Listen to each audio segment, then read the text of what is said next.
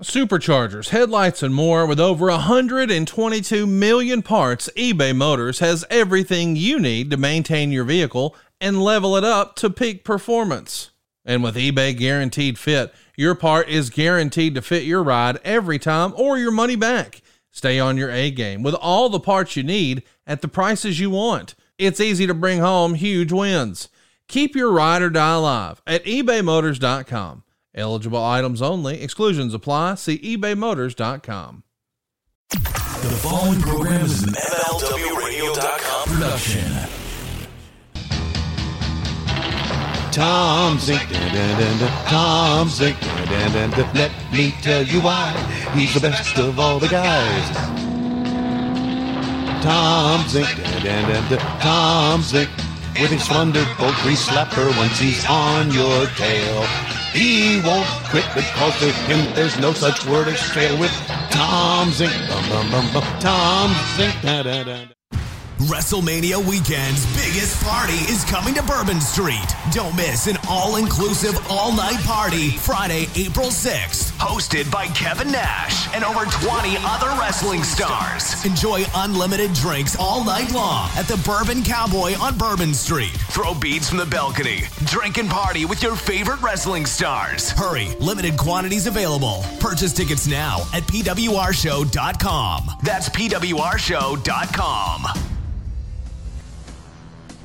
Welcome to systems operating within normal design parameters. Welcome to WHW Monday. Tony Schiavone and Conrad Thompson talking about the great years of World Championship Wrestling, the NWA, and Jim Crockett Promotions, and Engage cybernetic generation sequence. talking about the great years of World Championship Wrestling, the NWA, and Jim Crockett Promotion. And now, let's go to the ring. And here's your co-host.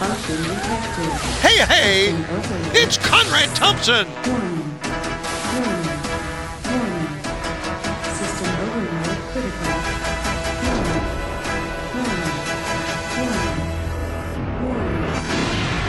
Hey, hey, it's Conrad Thompson, and you're listening to What Happened When? Monday, right here on the MLW Radio Network, and the man of the hour, too sweet to be sour, Mr. Tony Schiavone. What's going on, Tony? How are you? Hey, Conrad, good talk to you. Fellow slapdicks all around the world. And uh, thanks for uh, tuning in to What Happened When. Once again, uh, you know, Conrad, I want to say that our downloads continue to grow each week. Uh, and I'd like to thank you for that. And also, obviously, like to thank everyone who joins us on a weekly basis. I am, as you might imagine, amazed at myself. Uh, not you, because you know you're the best at what you do, but amazed at myself that we can continue to entertain the fans each and every week. Thank Man. you for that, by the way. People are excited to have you back in wrestling.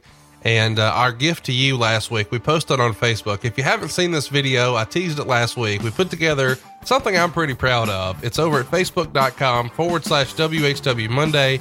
And it was our 60th birthday present to you, Tony. What did you think of the video, man? I was blown away by it. Uh, thank thanks to you, uh, to Chris McDonald. Uh, who in the world was able to record the Barbarian? Let Great- me ask that. Great friend of the show, Mr. John Collins. Uh, he he managed to hook it up. I, I knew he had told me once upon a time that he was pretty friendly with Barb, and I said, "Hey, hypothetically," and did one of my masterful Alabama sales pitches, and uh, he did it. And we also had some really awesome messages come our way from both Medusa, which the dream sequence at the end really closed it for me. And wow, is Terry Runnell still a smoke show in 2017 or what? Wow. Yeah, she's smoking. She really is. Uh, I had a birthday dinner with my family, and my daughter said, "Dad, that video was that video was incredible. Mom, did you see it?" Uh, and Lois went, "No." I went, "Bullshit, you didn't see it." She said, "What do you mean?" I said, "You said you liked it on Facebook. That's your like on there." So she did see it, but she tried to kayfabe it. You see, and uh, Laurie said, those two girls, good looking girls, do you know them? I said, yeah, they're friends of mine. She said, oh, okay. So it was like, wow, mom, did you see this? yeah. Well, that's pretty awesome, man. Shout out to Chris McDonald. I think it's one of the best videos ever produced for a birthday, and certainly in wrestling. My goodness, we had multiple people comment on the Starcade video earlier this year they thought that maybe that was something the WWE had put together. No, that too was Chris McDonald.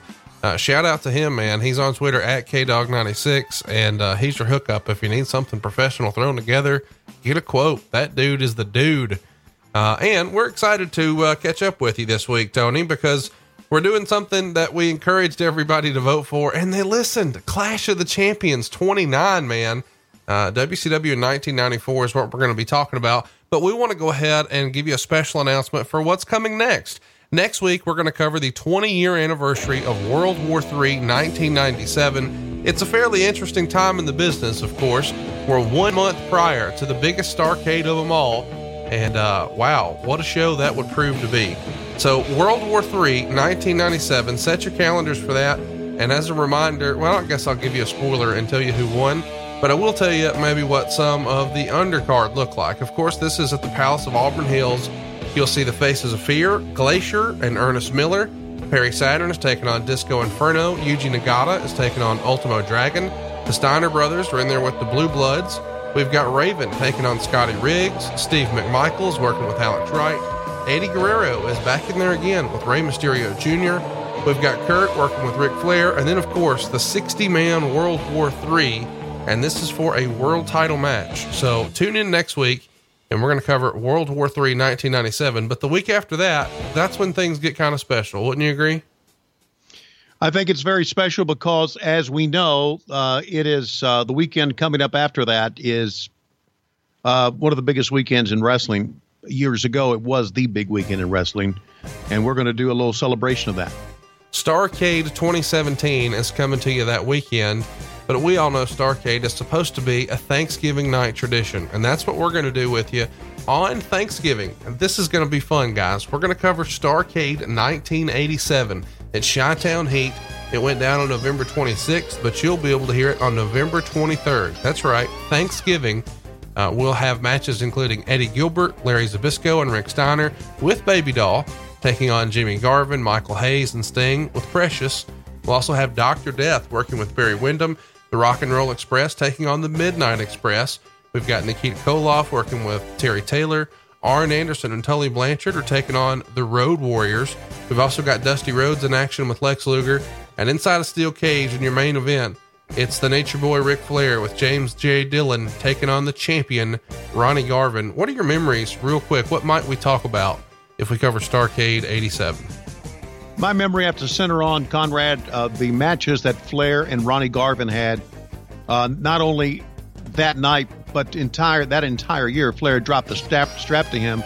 If we'll recall in Detroit earlier in the year, and this was Flair's chance to get the strap back, of course, which he did. I thought Flair and Garvin had one of the best runs Flair's ever had. We talk so much about great runs that Ric Flair had in his career. Ricky Steamboat comes to mind, obviously, uh, because of all the hype. Hulk Hogan comes to mind. But to me, some of the matches against Ronnie Garvin were sensational. They were high impact, uh, not pulling any punches type matches. Uh, so I'm looking forward to reliving that match again. So, as a reminder, this is the first time ever that Jim Crockett would be on pay per view that you could reach at home. And uh, now that they're in the pay per view game, Vince McMahon decides to create the Survivor Series. So, Crockett, after this power play, has to move the start time up, and we're going to do that for you as well. You'll be able to catch this show, Starcade 87, Thanksgiving night, your Thanksgiving tradition, at 5 o'clock Eastern Time. So enjoy your turkey day with your family and then throw on the WWE Network, press mute for Starcade 87, and let Tony and I take you back to the good old days. And of course, back then, if you ordered early, the show was only $14.95. But how much will our broadcast be this Thanksgiving, Tony? It'll be a big zero, goose egg, turkey egg, if you will, on to Thanksgiving. And, you know, when I think about Starcade 87, you mentioned about us, uh, Jim Crockett Promotions having to push Starcade that year earlier. I think about the well documented sabotage of Starcade that Dave Meltzer wrote about. Uh, and this, uh, this was one of the big shots in the wrestling war and may have been the big shot that crippled Jim Crockett Promotions. Lots Beginning to talk to. about on this show, and I'm looking forward Yeah. to covering it with you. Uh, so spend Thanksgiving afternoon with Tony and I. Uh, and if you listen to the other show, uh, we're going to be doing Survivor Series that night. So those shows will air at the exact time they did 30 years ago. So, Starcade 87, tune in, set your calendars, spend the holiday with us. Tony, I'm ready to get fired down on Clash of the Champions 29. Are you ready? Can't wait, Conrad. Uh, and going back and watching it earlier in the week, I realized, hell, it's another show in Jacksonville. Did we did we work anywhere else? How, how many shows are we going to call from Jacksonville? Uh, it feels like the home away from home for WCW. And as a reminder, Clash of the Champions 29 is what won the poll. That's what we're going to cover. We encourage you to pull it up on the WWE network. In just a moment, we're going to tell you to press play. You're going to be able to watch along with us. Tony and I will have it muted on our end, and you should do the same on your end. And uh, we'll catch you up on all the news and, of course, call the silly action that's going on. And we're ready to do that right now. On a count of three, Tony, are you ready?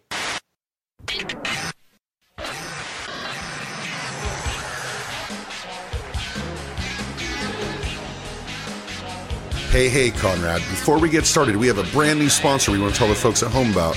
And you guys at home want to hear this because WrestleMania is coming to New Orleans in 2018. And WrestleMania weekend's biggest party is coming to Bourbon Street on Friday, April 6th. Don't miss an all inclusive, all night party hosted by Kevin Nash and over 20 other wrestling stars. Enjoy unlimited drinks all night long at the Bourbon Cowboy on Bourbon Street. Through Black Friday, you can purchase tickets for 20% off at pwrshow.com. This is going to be a great time and is the one and only wrestling event taking place on Bourbon Street WrestleMania weekend. You can even go VIP and get access to the balcony where you can throw beads and also get a private meet and greet with Diesel himself, Big Daddy Cool, the legend, Kevin Nash. If you buy your tickets this week to the event that's going to complete your WrestleMania weekend, use What Happened When Monday's special code SLAPDICK. That's S L A P D I C K, all caps, to get an additional 5% off. This event will sell out, and it has the last six years. So get your tickets now and party with Kevin Nash and others. And you never know who will show up. Comedian Fluffy has been in the last three. Tickets, of course, are limited. So hurry and get yours today for a WrestleMania weekend party on Bourbon Street with Kevin Nash and over 20 other wrestling stars. Purchase tickets now at pwrshow.com. That's P-W-R-S-H-O-W.com. You'll have plenty of time to get there after the Hall of Fame, and the bar doesn't close, so you know the party can go on all night. Get your tickets today at pwrshow.com. That's pwrshow.com for 20% off before Black Friday and an extra 5% by using our temporary code SLAPDICK, all caps, for the WrestleMania weekend party of the year. Get tickets at pwrshow.com. Now let's get the show started, guys. Ready to go. All right, one, two, three, and we're off. Let's go. We're opening up uh, the Dungeon ass of, of Avalanche, highlights. yes. Yeah. yeah. What a weird time in WCW, right? It was a weird time in WCW, and it was pretty apparent here that by this angle, that uh, Hulk Hogan was really kind of calling the shots here, don't you think?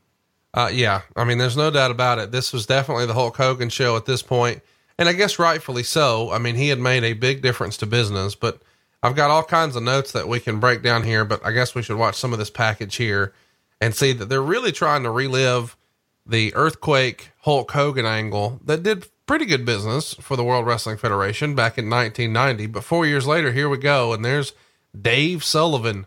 Uh, that's not a name I expected us to be talking about here on the show, but here we are. Evad is what we call him. Evad Sullivan. And the Clash of the Champions is coming to you from Jacksonville, Florida, and the War Memorial Coliseum. Yes, another $10,000 night of pyro, Conrad. And let's go to a very clean shaven Tony Schiavone, along with his good friend Bobby the Brain Heenan, as soon as we get the crowd shot. One thing I noticed about this show and watching the show early was genuine, genuine crowd response, exciting crowd response, not the campy crowd response you get now on a WWE show. It's worth mentioning back- here that th- this is during a, a hell of a tropical storm or maybe even a hurricane was brewing, right? Tropical Storm Gordon was brewing uh, back then. And uh, that's uh, one of the things that Heenan talked about here in the open, and Earthquake talked about another natural disaster like me uh, being in the Florida area. So, yeah, it was, but it was still a very good crowd. And you'll see as we go along here how pumped the crowd was for a lot of these matches. I don't know what this, uh, I don't know if you have the thumbs up or the thumbs down on the show in front of you or not, but it's it wasn't a bad show. Uh, it got 7.4% thumbs up, 87.4% thumbs down, 5.3% thumbs in the middle. There's 4,000 fans there. They had to scoot them all to one side of the building. Only 3,200 of those paid. The gate was $38,000. But a lot of this was due to the weather, and some of it was, you know, WCW, roll tide. Yeah, WCW, and not only that, the thumbs down are because of Hogan's in the main event. But now you take a look at our graphics, pretty wonderful against Stars E Stripes, and the Honky Tonk Man is going to make an appearance. And there you go, Johnny B. Bad's on our card again. Also on the card tonight, we are going to give you the angle before it happens on this one. Harlem Heat against the Nasty Boys, and a match that really stole the show. Once we get into it, you'll find out why. Big Van Vader against the natural Dustin Rhodes. Hell, shitty match coming up. Hacksaw Jim Duggan against stunning Steve Austin. That's all in the Clash of the Champions. Then, of course, we got the big main event. All right, but before we go anywhere, Conrad, it's time to go to Mean Gene Okerlund. Thank you very much, Tony Schiavone. Don't forget, as we go along here, back to my left is the Wrestling Hotline, 1 900 909 9900. It's only now $24 a minute. Kids, get your parents' permission. And I've got some inside information that will absolutely grow hair on your testicles. Right now, speaking of testicles, let's go in the back. And there's Chris Cruise, Mike Tenay, and there's the butcher pretending to do an interview, and Mike Tenay pretending that he's listening.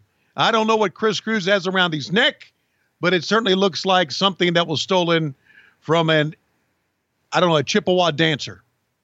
Nevertheless, let's go to Mean Gene Okerlund and my guest at this time, the purveyor, if you will, of the Jump Rope Academy at WCW.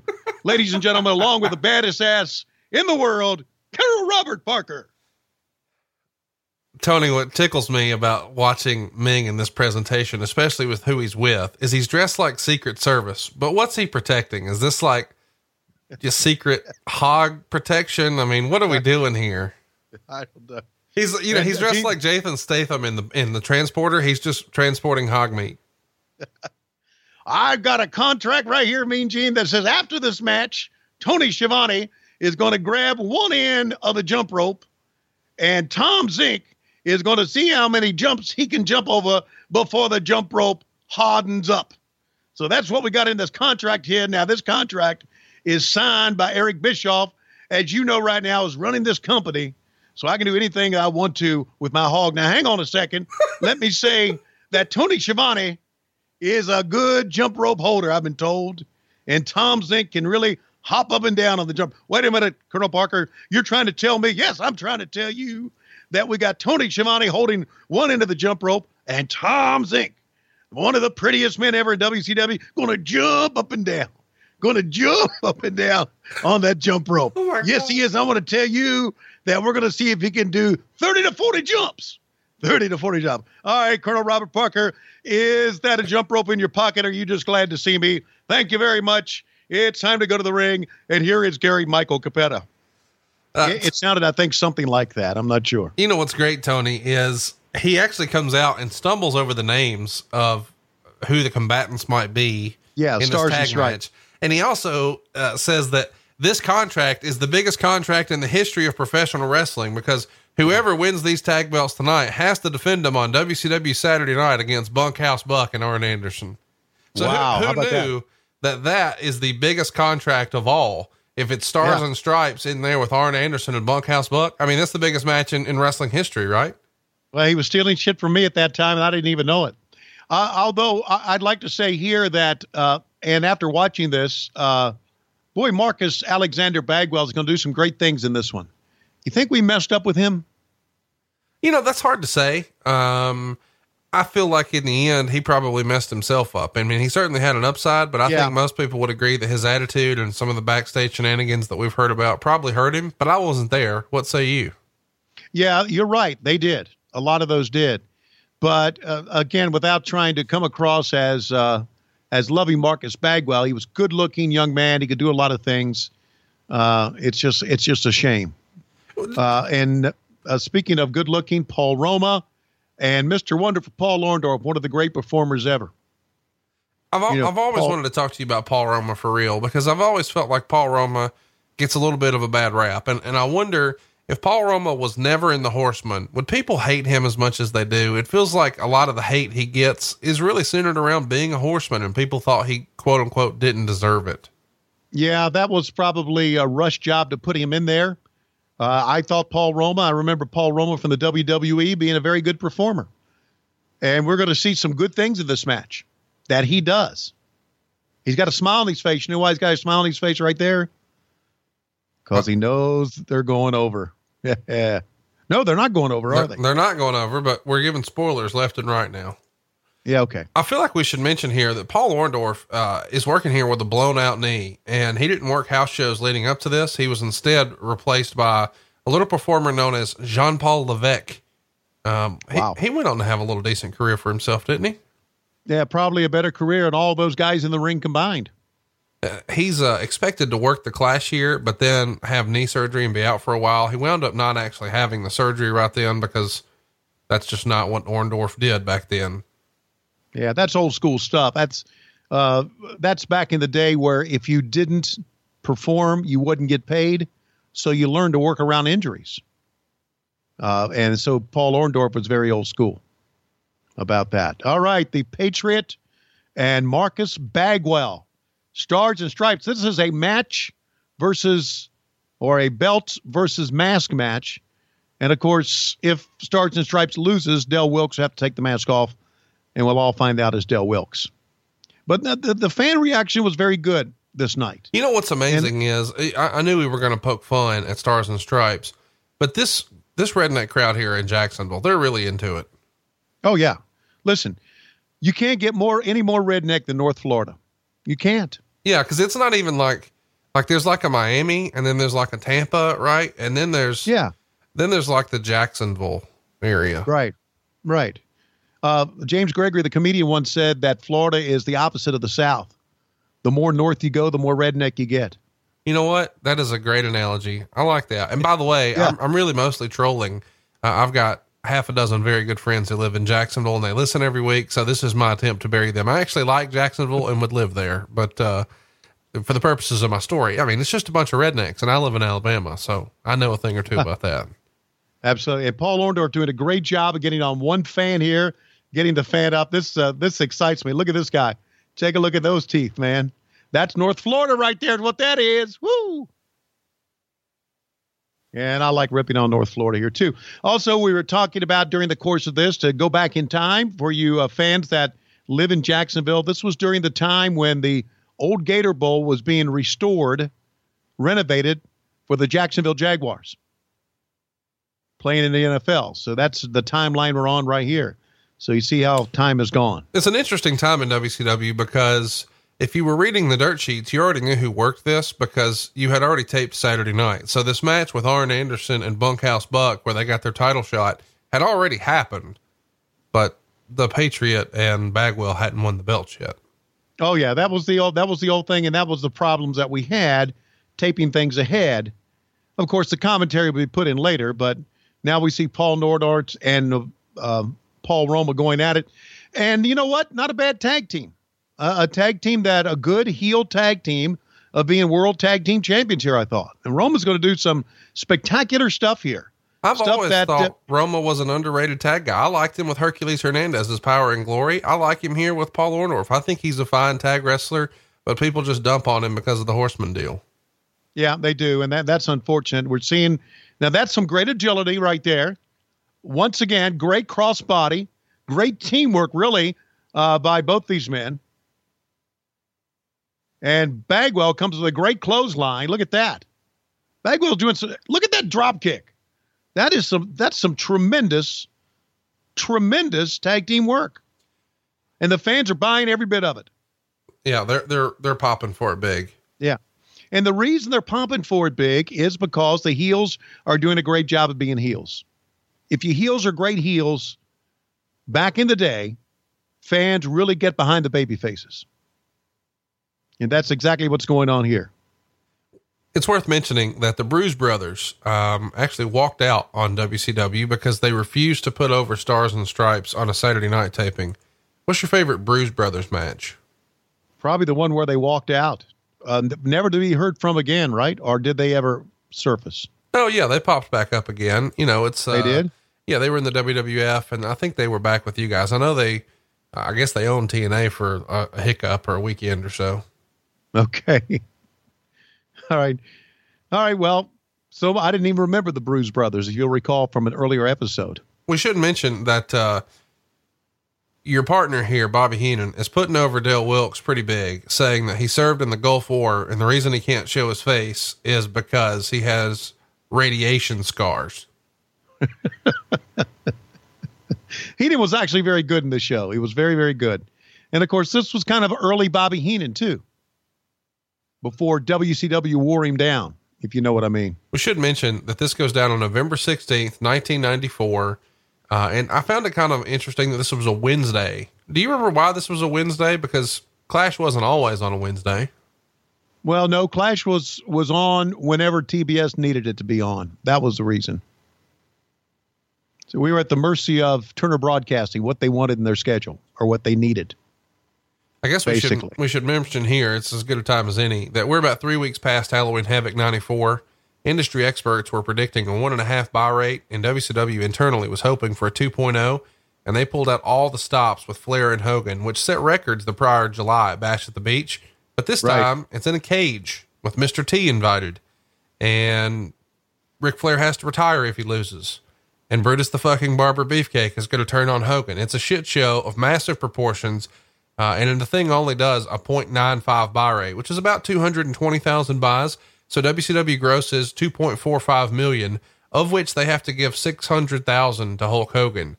So they try to pop a number, fail, and now one of their top stars has been sacrificed and is off the roster for now because officially Ric Flair is retired. Tony, what the hell's going on? How, how does that happen? It feels like it clears out the top of your card, and this is the reason Hogan has to work silly shit.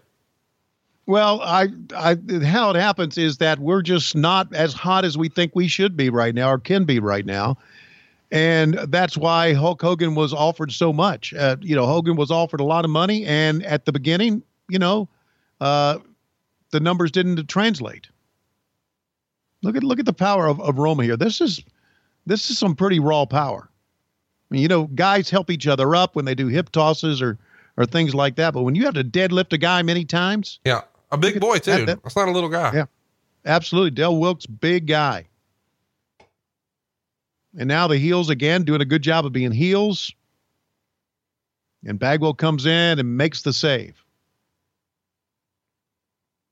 Haven't seen uh, Roma. I haven't seen Orndorff in quite a while. Uh, I heard Paul has, has lost a, a tremendous amount of weight. Uh, I don't know if you've seen him on the on the circuit or not, signing autographs or anything. But look at this, right hand. These two teams work very well together. Who do you reckon uh, would, would have been a bigger favorite with um, Klondike Bill, Paul Roma or Buff Bagwell? Oh, Buff Bagwell. Young, virile. Viral. oh my gosh. Just go going back to the attack once again is Buff Bagwell. Uh, yeah, and you know they all the all these guys knew Klondike very well. Everybody knew him. He was quite the uh, quite the star. Look at this, right there. Tell Del Wilkes trying to go over hit the referee, knock the cameraman his camera over, and they spill on the outside. And Orndorff, boy, Orndorff was a tremendous performer. Oh, and he's laying them in there too, guys. But you got to, right? I think you really got to. I think Orndorff is like the uh, the unsung hero of WrestleMania. You know, the original WrestleMania. I think Piper gets all the shine, and Orndorff doesn't get enough credit. Yeah, I agree. Uh, Paul Orndorff was also a trainer at the power plant, so he helped develop a lot of the uh, a lot of the younger younger wrestlers, and I'm sure Goldberg was involved in that as well. One of your favorites, I know. So let's talk a little bit about WCW's business because even though they had this debacle of a pay per view, it's still doing very well, especially compared to the prior year. The average attendance in October of 93 was 600. The average attendance in October of 94 is 2,400. The average gate back in October of 93 was 5280. That's right, $5,280. Here a year later, it's 32,000 bucks. The October 93 Halloween Havoc pay-per-view only had 3,000 tickets paid for a $30,000 gate and they made 1.17 off of a 0.5 buy rate. Of course, Halloween Havoc here this year had 8,595 paid for a $189,000 gate and a 0.97 buy rate for two and a half million. So all the metrics are way up except for television. Television is roughly flat. It's still the same. It went from a 2.0 to a 2.1. How's that possible, Tony, where ratings kind of stay the same, but all the money goes up? I don't have an answer for that, but I think you know we you were talking about earlier about the buy rate for Halloween Havoc not being what we had wanted, but if you take a look, business is on the upswing. So maybe the signing of Hogan, even though we had to pay a lot for it, was worth the money. And at least that maybe that's what Eric is looking at the numbers right now and thinking that. But as far as TV ratings are concerned, I, I can't answer that. I, I I don't know why they are. Well, of course, we're, we're prior to the Monday Night Wars here. Nitro doesn't even Sure exist yet, so it's not as big of a deal. We should mention Hogan's last day under contract is going to be December 28th, 1994. So they have a pay per view plan, at least through Starcade. But in the meantime, Meltzer's suggesting that Hogan is effectively negotiating for full control of the company because he wants creative control for not only him, but John Tenta, and Leslie, Jim Duggan, and the Honky Tonk Man. Uh, so Hogan actually joins the booking committee with Ric Flair, Jimmy Hart, Eric Bischoff, Kevin Sullivan, and Mike Graham. Uh, and at this point, it feels like WCW has bet really big on Hogan, so they've got to try to sign him because after they've spent all this time, effort, and energy promoting him to the mainstream, if he just leaves and goes back to the WWF, it really deflates the company, does it not, Tony? Oh yeah, it, it deflates everything we're working for. And, and and I remember going to Hogan's house in Tampa and sitting down with him and, and Eric Bischoff and and uh, Kevin Sullivan and uh, I believe Jimmy Hart was there and Mike Graham was there for a time uh, and, and talking things over. And I always thought Hogan was pretty uh, willing to do. There was the, the the thought that he was just protecting his friends and that's all he was doing. But I never did never look at this great teamwork here. Never did. And here's a, a, a kind of a innovative finish here. And we're going to show it on replay. Paul Orndorff thinks he's won, but the hand of Stars and Stripes are raised, and it's because Bagwell gets his shoulder up before the three count, and Orndorff has his shoulders down. So, uh, you know, we had a lot of shit booking going on back then. I thought this was a pretty creative, innovative finish. Who came up with it, I don't know, but I thought it was pretty good, and the fans got into it as well. Tim Whitehead of Johnson City, Tennessee, did the report for the Observer this week.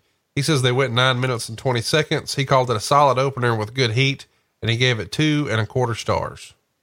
Wow, two and a quarter stars. I would give it nine quarter stars, Tim. Uh, and uh, and nine quarter stars comes out to two and a quarter stars. Okay, Yeah, you nailed so here, here's here's the finish. Uh, here's the one, two, and then Bagwell's shoulder comes up, and Paul's shoulder stays down. Thought it was a good finish, very good finish. Anyway, back to the story. I thought Hulk Hogan did a good job of listening to everybody. In the one time that I was there, a couple times that I was there, and agreeing with things, and being to, being being able to work with the committee. Uh, and I thought it was a little bit more. Oh boy, yeah. When we come back, the world television title, the Honky Tonk Man against Johnny B. Badd. But right now, brother, it's time for the Hulk Hogan Hotline. That's right, the biggest pythons in the world and the biggest thermos in the world. It's one nine nine nine eight seven seven. Go fuck yourself. That's right. I'm taking all the money for the big pythons. That's right, brother. One nine hundred nine oh nine Hulk. That phone number is no longer active. A dollar forty nine per minute. Who called this shit? Did you call the Hulk Hogan hotline? Fuck no. Who did? I mean, that's a- sure? what's great is it's the worst pitch ever. I encourage people, even though you muted us, you got to go back and see that's on its own. He says something like, I have eight incredible options, include, including uh, Hulk trivia and one of my incredible messages. It's like, what the fuck are we doing here? I mean, We're trying to milk you for every cent you got. Is This- what we're trying to do. this honky tonk man music is a is a direct ripoff, of course, of what he did with the WWF. And um, well, it's a Jimmy Hart uh, production. Is what it sure, sure, absolutely. And and he's he's got the gimmick with him, which of course he was able to prove he used before in Canada before he came down uh, to work with Vince. And the honky tonk man, obviously, you know, he's a little past his prime here, but when he was white hot, I mean, he, he had like super, super heat in the 80s in the WWF, did he not? Tremendous gimmick. Absolutely tremendous gimmick. I loved him. I remember, and I know I've probably mentioned this story before. Uh, I was uh, editing Coliseum videos back in the 80s for, or in 89 for Vince McMahon. And I had this girl who was our production assistant, and she hated the honky tonk man. And she hated the honky tonk man because he was so good at getting heat. I said, then he's doing his job if you hate him. Uh, I, I, I loved everything about him. I, and I loved the gimmick. I really did. And Elvis impersonator, uh, Wayne was a very good worker as well.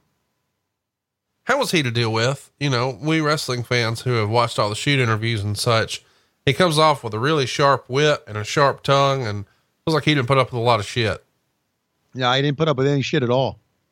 I need you Very to describe outspoken this. guy. I need you to call this. You need me to call this? Sprinklers coming out. Sprinklers, sparklers. Sparklers coming out of his hands. Sprinklers coming out of the head of his dick. And yeah, I'm a bad man. Here I come once again. Johnny be bad. I'm going to talk into the camera. Ooh, what's that over there? Maybe I can fuck her. Ooh, look over there. Maybe I can fuck her. Yeah, absolutely. Johnny be bad in the honky tonk man. Elvis against Little Richard. Ooh, Lordy. What hypothetically, what was the difference in ring rats here between Honky Tonk Man and Johnny B. Badd? the difference in ring rats? Well, probably Johnny B. Badd. Well, I wouldn't think Johnny B. Badd back at that time needed any ring rats, would you? I mean, I would hope not. I would hope not too. And the ring rats that the honky tonk man would get would be back from the girls from uh, 1984. I was going to say if, if Honky had a hot ring rat, it's just because, uh, there was a heat wave in town. but they're going. Uh, there is a especially a girl down in the front row to our right here. See her jumping up and down with the. Uh, Oh, she's fired up. She's ready for yeah, it. she is into this Johnny B. Badd She, stuff. she's ready for the cannon blaster. oh, but yes, sir. What would you call, what'd you black- call the bad stick here? Huh? What was the nickname for the, the blaster? It was the uh, Bad Blaster. The boys didn't have a nickname for it. Uh, no, not that I know of. Oh lordy, we loving this. And uh, he may have put some dollar bills in there. Yeah, there's too. cash in there, and this lady can't wait to show you. Okay, how So, about that? Look, long before uh, TNA was paying fans to sit in the crowd, you guys were. Look at there. we just threw money at you. the money we didn't throw at you, we certainly did burn. Oh boy! All right, so the Honky Tonk Man and Johnny B. Badd with a television title. I'd like to Uh, remind everybody that Steve Austin used to hold that title, and so did Arn Anderson and Tully Blanchard, Dusty Mm-hmm. Rhodes. And that's you shitting on Marc Mero there, right? No, I was just pointing out the lineage of the title. Why would you say oh, that? okay, okay, all right, got you. All right, so the lineage is now uh, Johnny B. Badd facing the greatest of all time, and uh, again, Honky Tonk Man, just some, you know, if nothing else, those sideburns gets him heat, don't they? I mean, it's like what the fuck, I think you could wear that haircut in 2017 and get heat. you know? I, I actually have been told that I look pretty good in just about any hairstyle, People lie Uh, to you, Tony. People lie to you. just because they want to be my friend, I guess. But but the honky tonk man was such a great heel, and he looked the part. I mean, uh, jet black hair, long sideburns, the bouffant poof up on top, and of course he knew how to work the crowd. Look at this, looking around, talking to the crowd. A hold on Johnny B. Badd has got has that white trash guy standing up in the front row there again. Sit down, sit down. He's there. You go. Thank you. What do you What do you think he does for a living? This guy shouting in the front row. Well, I would say he runs a doo doo truck, but I don't want to get uh, my our friends mad at us that run the doo doo truck. Yeah, doodooTrucking.com. Check out our boy Jeff Jewett. He'll uh he'll be over to uh, clean your pipes for you. You're right. Sorry, Jeff. This guy may work for you in your Jacksonville office. I feel like we should mention here, since we're talking about Florida, that just a couple of weeks prior to this, on October 28th, you guys ran a show in Tampa, which was kind of a big deal. It was Dusty Rhodes tagging with Dustin Rhodes. That's right. Dusty is back in the ring, and he's back because this is Terry Funk's last show with the promotion. So the main event is Dusty and Dustin on one side, Terry Funk and Arn Anderson on the other. The undercard has Kevin Sullivan, Jim Duggan, Steve Austin, Johnny B. Badd, Honky Tonk Man, Paul Orndorff, Paul Roma, Vader, the Nasty Boys. And this is Dusty and Funk returning to Tampa. You want to guess what you drew? Where do we run? Tampa. I know we ran Tampa, but what building do we run? Was it the Bayfront Center in St. Pete? I don't know. Okay. Uh, what do we draw? I don't know. 600 people. Oh my God. Are you serious? Yes, a card with Steve Austin, Terry Funk, Dusty Rhodes, Vader, all that and more. 600. Well, it, it seemed like a pretty well booked card. We must. Uh, oh, oh, oh, I, I got it. It rained that day, right? Yeah, they opened the new gas station. The old new gas station rained that day. Promoter didn't do his job. Tickets didn't get sold on time. We didn't have a good TV clearance. trying to think of all the other excuses that we used to come up with back then. Hey, I wanted to pick your brain about this because a couple of weeks prior to this, Jim Crockett actually runs his first TV taping. He's wanting to start back up now that his non compete has expired. And he selected the Dallas Sportatorium. He ran his first show on October 29th. Uh, but then on November 5th, he starts his first TV taping. When you heard about this, were you excited about it? What was the expectation? What were people in the company saying about Crockett maybe starting up something? It was pretty much hush hush. I we didn't hear that much about it, and I uh, again I didn't think that like I do today that any startup company could really you know uh, go off and get off the ground and and and make a go of it. So there there was really not much talk about it in the front office. There was a plan to be syndicated in 10 markets and run a few nights a week circuit throughout Texas and Louisiana. They had shots in Shreveport and such. They had talent like Junkyard Dog, Tully Blanchard, Skandar Akbar, Rod Price, Black Bart, Michael Hayes, and Chris Adams signed. Of course, it never really shook out. I'm curious, Yeah. given your long term relationship with the Crockett family, did they ever reach out and have any sort of contact with you about doing anything with them? No, they did not. And of course, let me say this, Conrad, there's always a plan. Everybody's got a plan. Say, well, we plan to do this and we plan to do that. We plan to do 10 markets. We plan to have all the plan to have all these TV clearances, but it never happens. But but no, no, they did not reach out to me at all. I guess maybe they were they didn't want me my ass either, right? Well, while we're working here, we should mention because we've covered this in long form in the archives, but right before this show, not too terribly long before it airs, Randy Savage walks out on the WWF and he's negotiating with WCW.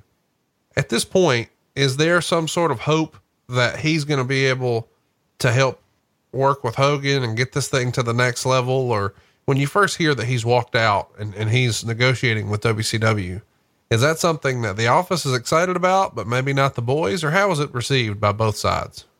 Well, I can't speak for the boys at all, and, and I know Hulk Hogan had a lot of heat, uh, and I think that's very well documented. Uh, but I can just speak for the front office, production wise, and for myself. We were pretty excited about the potential of Randy Savage being a member of WCW. You know, I think we need to uh, say something about this match. We're talking a lot about the business. Uh, not a bad match here. Uh, the fans are into it. And again, it's because got a good heel.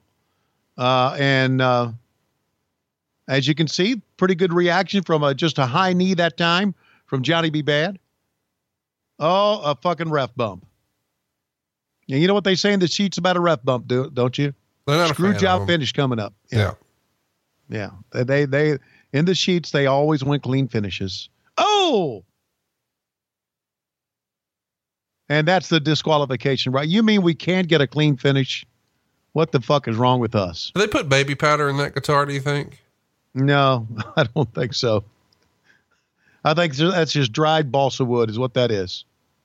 Just say dried ball sack wood? Balsa. Um, Bal- B A L balsa. B A L. Isn't that it? Balsa wood. yeah, no, you nailed it. I'm just being an asshole. Okay, thank you. Okay, ball sack wood. Got you. Where do you, Uh, where, uh, what do you think Honky got his guitars here? Uh, the answer is working guitars are us. working guitars are us. Muscle Shoals, Alabama. How does that sound? So Johnny B. Badd comes away with the win. He gets hit in the head by the honky tonk man. Let's take a look at the replay once again. Conrad Thompson. Oh, the referee bump. Johnny B. Badd took almost as bad a bump as the referee, and now the ball sack wood is coming out. Kablooey! I'll do the thinning around here, Baba Looey. Oh. Six minutes Wow. and 14 seconds. Um, a quarter star from Okay. Mr. Whitehead in the Observer. All right. Quarter star. I think you should have given him a half a star here at least. I would have given him a half a star. We should mention this show drew a 3.6 rating, so 2.22 million homes were here. Uh, by comparison, a year prior it was a 3.3 rating, but it was the first Flair Vader match. So a stronger main event even without Hogan. All right, it's time once again to go backstage. Your backstage pass is now available. That's right. It's the hotline. Press option two, and you can hear the honky tonk man talk to Mike Tenay, and he's agreeing with the honky tonk man. Chris Cruise, again, looking as clueless as he can look. And there you see him, and you can be a part of this for only a buck 49 a minute. That's a buck 49 a minute. Uh, for the first minute, that is 99 cents each additional minute. But that's not the exciting thing about this segment.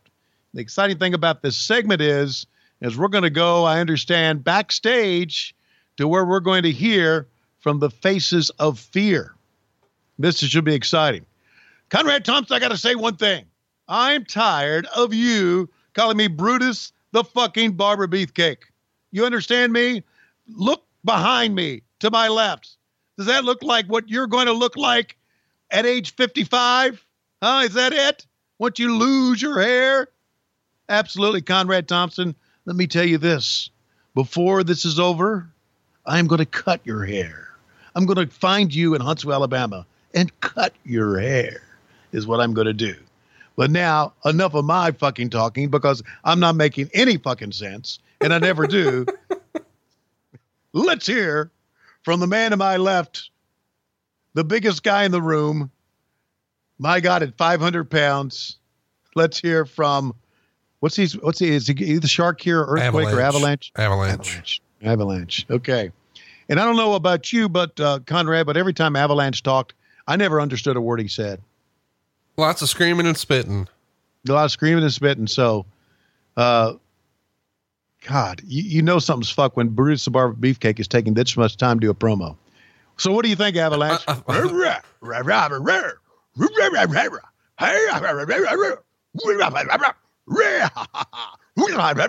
oh, fuck it. Oh, no.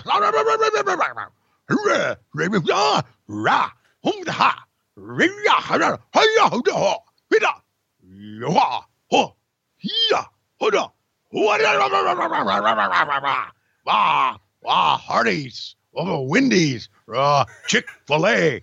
Whoa. Let me tell you something, Conrad Thompson and you, Tony Schiavone. You think you've got the number one podcast on MLW radio? Fuck it. I've got the number one podcast. Me and MSL. That's right. Mean Shitty Leader. That's what those three letters stand for. The Mean Shitty Leader of MLW radio have the best podcast. Because every time they come to me, as you can tell, I'm drunk on my ass. But I still do the podcast. Schiavone may think he's funny. Schiavone may say fuck more than anybody else. But me, when I do my podcast with MSL, the mean and shitty leader of MLW radio, I'm drunk. So if you want Kevin Sullivan drunk, if you want to hear me talk about the Red Sox, and I know they suck, tune in to my podcast. Right now, I'm so drunk I can't even remember the name of it, but it's on MLW radio as well. Look in my eyes. Look in my eyes. And Oh God, you kept it going longer than I thought you would. I ran out of steam there, man. Sorry. Sorry, guys. I'm trying to live up to some shit here. I don't know if I can do it or not every week. Well, in fairness, when we recorded Halloween Havoc 95, it's like 1.30 in the morning on a weeknight. Yeah. And they said, Were you drunk? And we said, No, but I was diet coked out or Coke Zeroed out. I can tell you that. And, and here is classic WCW. It really is. Get ready. Get ready to give away the finish. Three, two, one, and there it is. Harlem Heat was sent you with Sensuous Sherri. Get rid of the Chyron. Get rid of the Chyron. You can hear him screaming in the background. Oh God. How about that? What's great is we see, you know, Harlem Heat on the phone here, the old school flip phone. And they're, Right. uh, of course, we're going to find out later, they're finishing their deal with Sherri Right. as they walk to the ring because this is very much a who is Sherri going to manage? And this maybe has been overlooked a little bit, but Sherri actually worked as Steve Austin's manager at a television taping. And the thought was going to be they were going to turn in him into like a Ric Flair style character with Sherri as the manager. That didn't work out, of course, and instead they call an audible and they say they're going to put them put her with the Harlem Heat here instead. But there is a little bit of a tease issue with the Nasty Boys, issue with the Harlem Heat. And I found it hilarious on commentary here that you felt the need to explain the way brothers work. Do you remember this? Uh, no, I did not. He said something like, Now these are real life brothers, like the Briscoes and the Andersons. I don't know why. I felt like maybe you were trying to say, not like black guys call each other brother or Hulk Hogan says brother. no, no, like real brothers, like the Briscoe brothers. Okay. Uh, wow. Yep. Meaning they That have the same mom. I, brain, they have the same mother and father. They're they're real brothers, like the Briscoe brothers, brother. right. Because suckers got to know, right? They do. Suckers do have to know.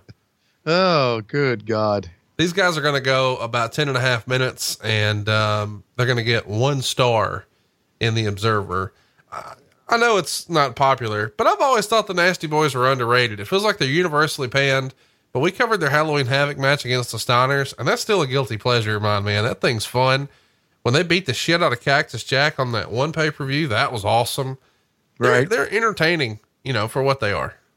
Not only that, they take better bumps than people give them credit for. And we're going to see some examples here, taking pretty good bumps. We're also going to see some examples here of why Booker, Booker T became really one of the top uh, single stars uh, in WCW because he was so athletic and, and so great. There's Stevie Ray getting on the same guy up front. Man, that guy in the front row must think he's a big star by now because everybody's been talking to him. Honky Tonk Man, Paul Orndorff, and now Suckers Got to Know, Stevie Ray. He, uh, he's over at the Jiffy Lube. Let me just tell you. Is he really? when he's changing air filters tomorrow, that dude in the Yeah. front row is going to tell everybody all about it. I don't know what you did on Wednesday night, but let me tell you what I did. I got all up in that Stevie Ray's face. That sucker's got to know. And I got kept flaps on my shoulders. I ain't an admiral, but I'm gonna fly up there and whoop his ass. All right. Uh, again, uh, I, I I may have mentioned this on on an earlier uh, broadcast, uh, but I I saw Brian Knobbs in Philadelphia recently. Uh, he's lost a lot of weight. He stopped drinking. Uh, he actually looks very odd because I remember Brian being so large and so big, but it it, it and I saw he and Jerry both. And it just seems to me that uh, his life's going in the right direction. I always had a lot of time for Brian. He was always a crazy guy. Look at this. Great bump by by Booker T. And this match has got one star, and the fans are getting into it like this. It may get, end up being one star, but I tell you, he missed. I think Stevie Ray fell down too soon. Uh, but I tell you, it's starting out quite well. But anyway, it's good to see Brian Knobbs, uh, you know, getting off uh, of alcohol, like he said, and uh, and getting his life straight. I guess we should talk Always- about the uh, the booking change here. This feels like a good time. Greg Gagne and Okay. Bill and Bill Dundee were recently let go here. In your opinion, was Greg let go because of an issue with Hogan, something to do with that discrimination and breach of contract lawsuit with Charlie Norris, or what was the deal? No, I, I think uh, he was let go because that he and Eric did not see eye to eye. as a matter of fact, something happened, and it doesn't have to do with the Charlie Norris breach of contract, but uh, Greg Gagne, if memory serves me well, and I know I'm right, Greg Gagne was trying to do things on his own, was trying to start his own book, His own promotion, you mean? his own promotion while being under the contract for WCW, which to me is like incredibly stupid. Well, it's worth mentioning that Greg was named in a lawsuit filed on November 7th, so about a week prior to this, and the lawsuit's filed Okay. in Minneapolis. And of course, old Charlie Norris wants all kinds of money here, including punitive damages. He's a 31 year old guy who worked underneath, and even on a pay per view that we've covered here on the show before, he's of Indian heritage and feels demeaned when they've asked him to do screams and dances and tomahawk chops and war hoops. And eventually, he reluctantly agrees, but then is fired for having a bad attitude, being lazy, and uncooperative. So he's offended that they've sent him to camp here, and now they have white guys trying to teach him how to quote unquote dance like an Indian. And uh, it didn't help anything that Greg starts dancing around and calling him Big Chief and saying, We need you to do promos saying you're going on the warpath. Uh, he sues, saying, Yeah, it's a little ridiculous. Uh, he Is was this- making he was making eight hundred dollars a week, but supposedly was promised a bump for fifteen hundred, but never got it, even after appearing on the pay per view. Wow. Well, that that had nothing to do with Greg being fired. Uh, but w- again, what what had to do, and and and I know Eric can even. I don't know if he's talked about this when he had a podcast, but yeah, Gagne was trying to to go out and venture on his own while still drawing a paycheck from WCW, and that was a problem there. And of course, Gagne knew Eric very well from the days in Minneapolis. You know, talking about the Charlie Norris thing, wouldn't that lawsuit set a bit of a precedent in wrestling? Because Indian characters had been around for a long time. And I guess, you know, any sort of ethnic character like this, if you're enhancing a racial stereotype, it feels like this would set a precedent, would it not?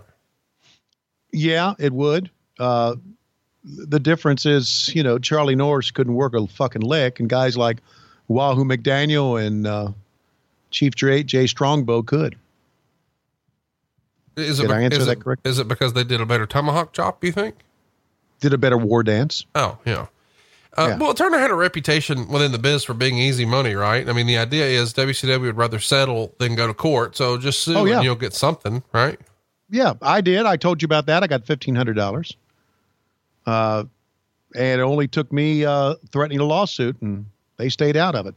And here we got some pretty good heat on the outside. I uh, again, uh, we took a break in the middle of this middle of this, and go back and I'll watch it. Uh, you know what I said during the break? What's that? I said the tape machines are rolling. Don't worry, the tape machines are rolling.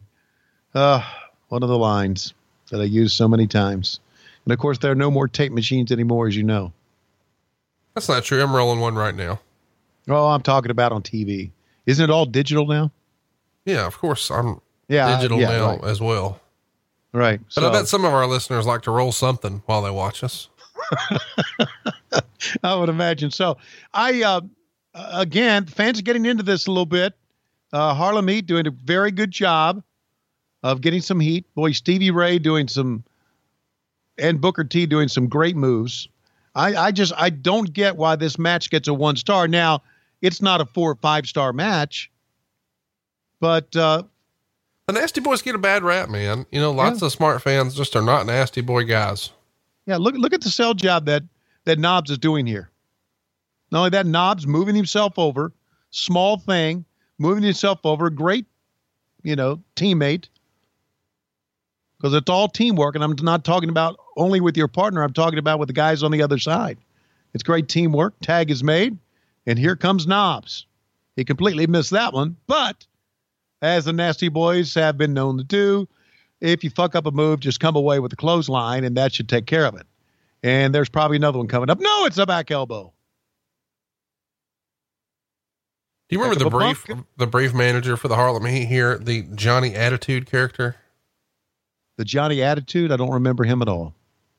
Who was uh, with Harlem Heat for a hiccup? He was? Or the Johnny Attitude was with Harlem Heat? That's that's the Uh-oh. uh, that's the rumor and innuendo. Okay. Stevie Ray trying to make that phone call. And the phone is broken. And back to the ring we go. How long was this match anyway? 10 Uh, minutes? Yeah, 10 minutes and change. Okay. Well, it, it's kind of broken down here a little bit. Well, eventually, of course, there's going to be a big reveal, and you and uh, Heenan are going to pretend to be astonished. Uh, well, we were pretty good at that. So maybe I should try to be astonished here as well when the reveal is that I don't know why she. Oh my God! It is Sister Sensational, Scary, Sherri. Bless her heart. She was really a hell of a performer. Every time I see her, I think of the same thing. Gone too soon. Tragic loss. Girl out of control. But she could do a lot of things. How great And, would uh, she have been with the, with the NXT kids? Yeah. As you can see, we completely have no idea what we're doing here camera wise. Where to go, what to do. We missed the finish. We tried to stay on a wide shot. We missed the one, two, three. We were on her. She runs around in her heels. And we don't know where to go. We have still just stay wide, guys. I can hear them in the truck right now. Just stay fucking wide because I have no okay, take this shot. Wow. So the yeah, the finish was kind of screwed up, and maybe that's why it was a one star. But I thought it was some pretty good work rate heading up to that. I got to tell you, I liked Sherri with Harlem Heat. I thought it worked. I do too. Sister Sherri. You got any good Sherri stories? No, none at all. I wish I did.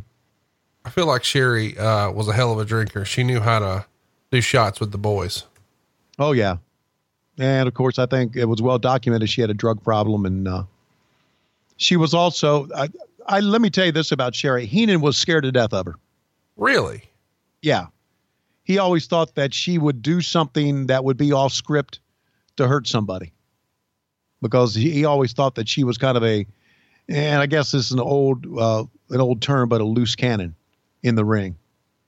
And that if she was drugged up or if she was alcoholed up, that she would do something uh, that wasn't good. So It's worth mentioning that um, the Fantastics had recently worked a television taping with Harlem Heat. Do you remember why they didn't get a bigger shot here with the company at this point? Uh, the only thing I can think of is that uh, they just didn't agree to a, a deal with uh, with Eric and the guys. I, I don't know why they wouldn't have gotten a bigger shot because we knew they could work, right? It's interesting here as we see this graphic for Starcade that Starcade's on a Tuesday, but it couldn't have been on a Sunday because Christmas was on a Sunday. What's the rationale behind a Tuesday pay per view? That feels really odd now that we're kind of conditioned to them being on Sunday. Yeah, I, I think the reason they wanted it on Christmas week, they always thought the week between Christmas and New Year's was a good week for business, and they had a lot of had a lot of uh, matinee shows around the around the country during that time, thinking that most people were taking that week off. So they thought they would put it on that week sometime, and they get with the cable companies and decide this is the best day to have it. It's worth mentioning that at center stage at the end of October, Ver, uh, Vader did a series of interviews talking about his Starcade main event with Hulk Hogan, which is the way Flair booked it. Then, of course, Hogan got involved, overruled it, and now Vader was no longer in the main event of Starcade. It was instead going to be Brutus the fucking barber, barber. beefcake. Beefcake. So it should have been Vader and Hogan. Twas not. Hmm. Well, listen, uh, I had a feeling Hogan was afraid of Vader.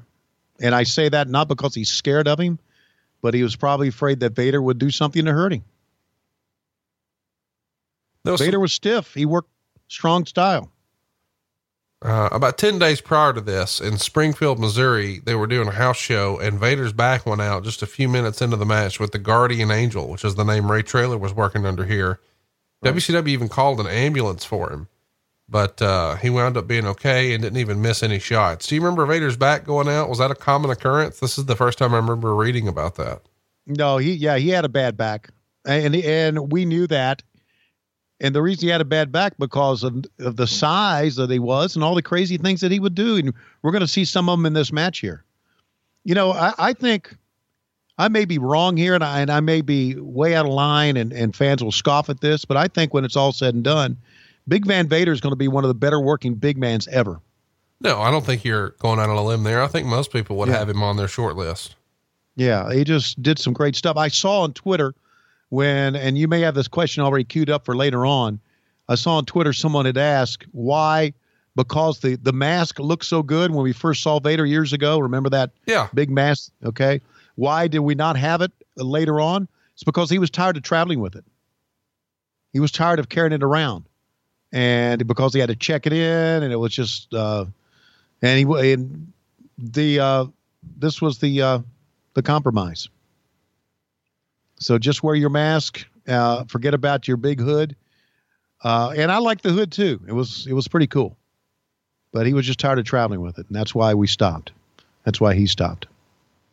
You know, we've talked a little bit briefly about the really awful uh, WCW theme music that that existed around this time, and and we've talked about the the natural theme song here. Do you remember any of that off the top of your head? Yeah. Well, they call him the natural, natural, a natural as can be. Well, they call him the natural, natural.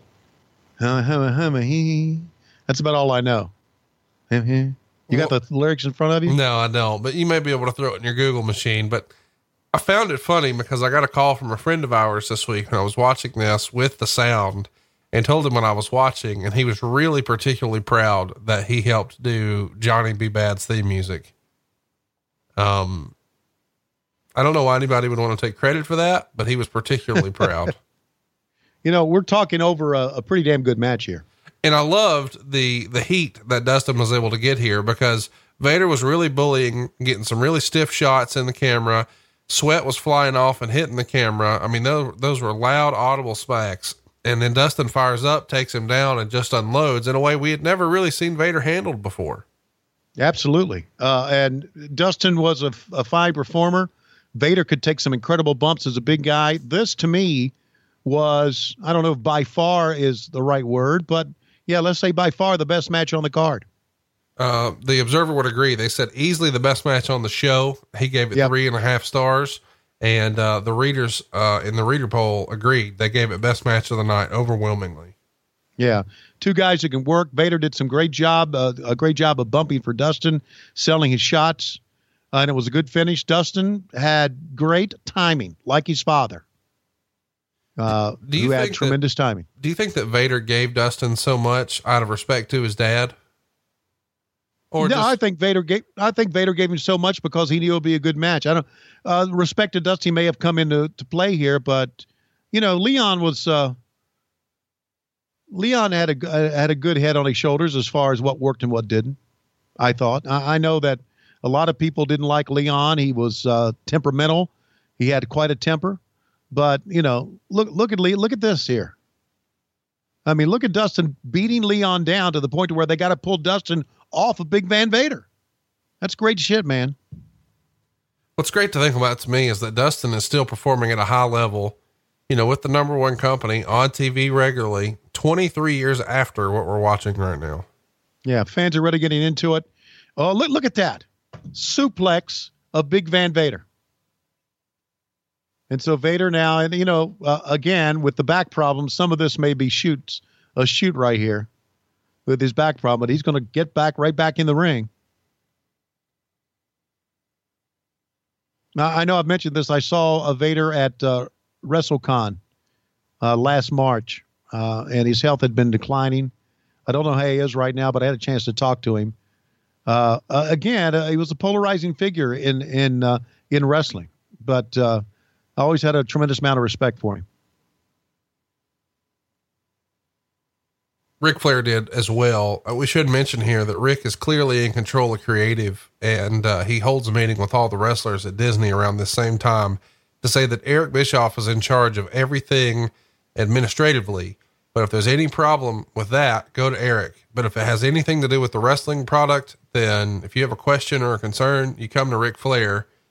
And uh, he's maintaining that despite what you may have heard, he's happy. So he's not upset that he's not on TV at this point, which of course he was. Sure. Uh, but Ric was a good soldier at the time, or at least that's what the report was. Uh, did you talk to Ric about the way he felt about this during this time when he loses a retirement match he didn't really want to have? Well, Ric Ric gave me the company line too, that he was happy. Uh, but look, Ric was unhappy about being off TV. I knew that, Not only that, I, you know, Ric wasn't a good booker. Look at this. Oh, great, great false finish right there. Ric, and I say Ric was not a good booker because Ric didn't have his heart into it. He was a very creative guy. We all know that.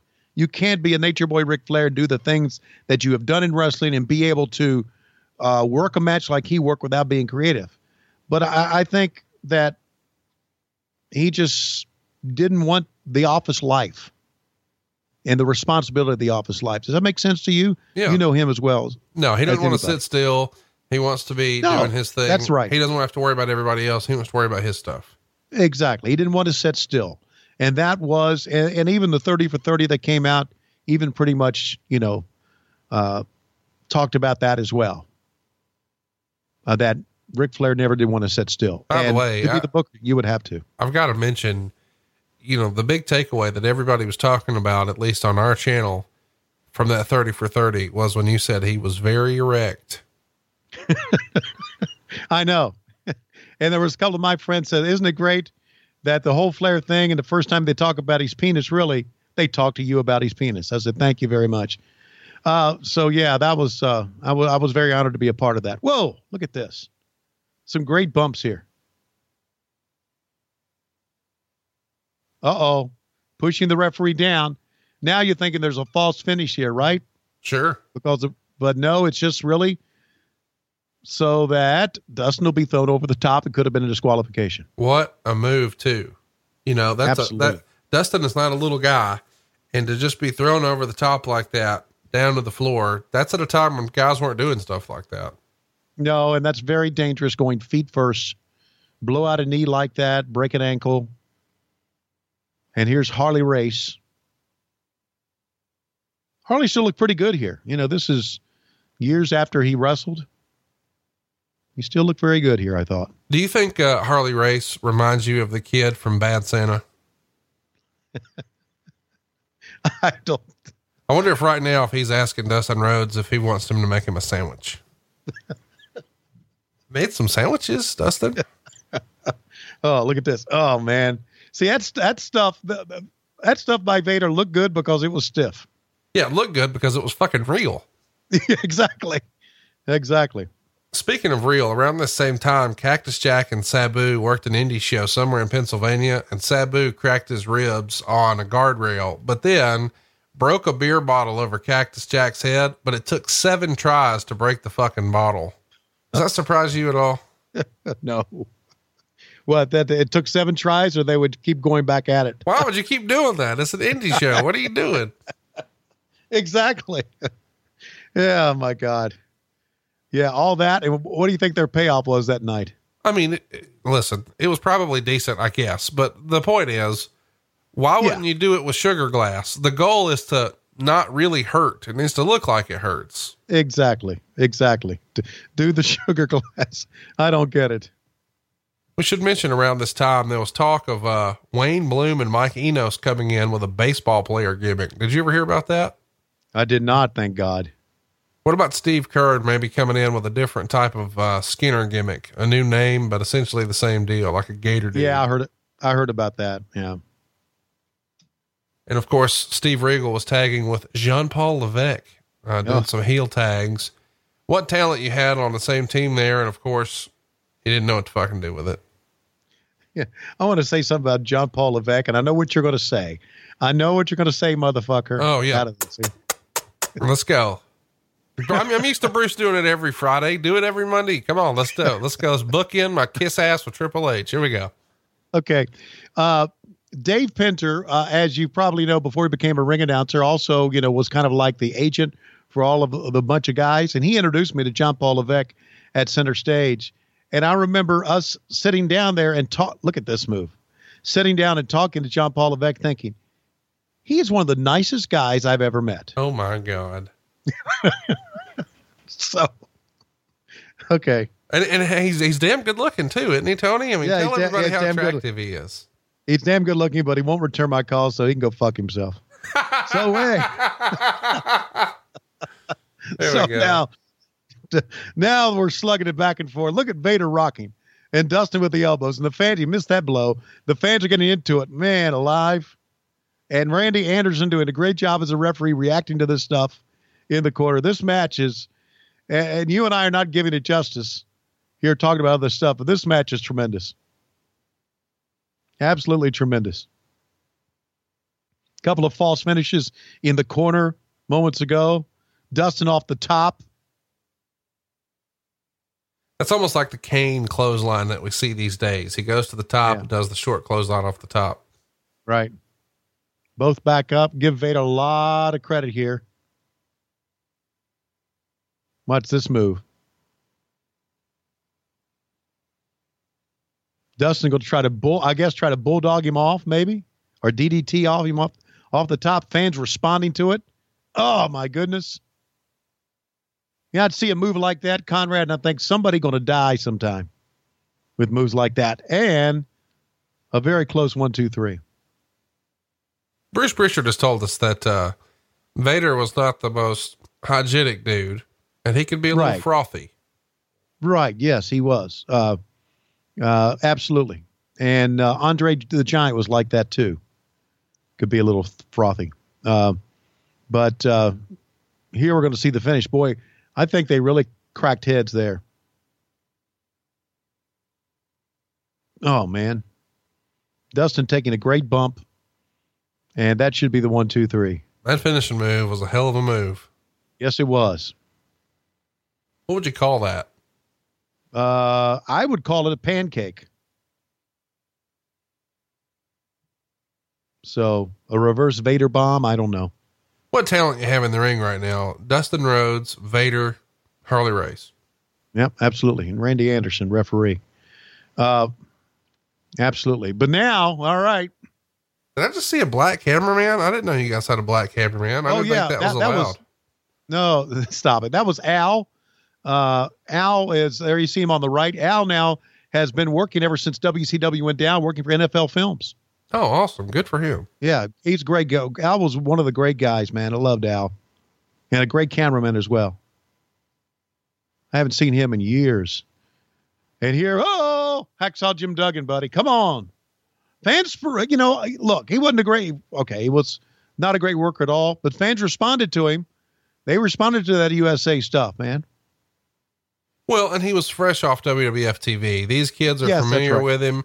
You know, he's been presented as a big star, so they're going to react to him like he's a big star. And they all watched that Coliseum video that was produced of him and loved it. And that had a big deal. Had a, a I mean, I know I did. yeah, it had a big impact on his career as well. That actually go down one of the better produced Coliseum videos of all time. I understand. You're welcome. Okay, so now uh, Vader leaves, and we're going to take another break. Hacksaw Jim Duggan. Oh boy, still to come. oh, oh, brother. I have no idea what to say. We know something mean, Gene. We're talking all about Pastamania. Might even get to do butt stuff. Call and check out my thermos. I might put the thermos on the line, brother. It's the biggest python of all. Get your parents' permission or who gives a fuck. Call us right now, dude. 1 900 909 9900. And I'm not done selling shit yet. Buy the fucking t shirt. Ah.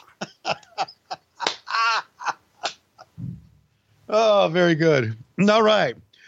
Dun, dun, dun, Oh, we get to do it again. Here we go.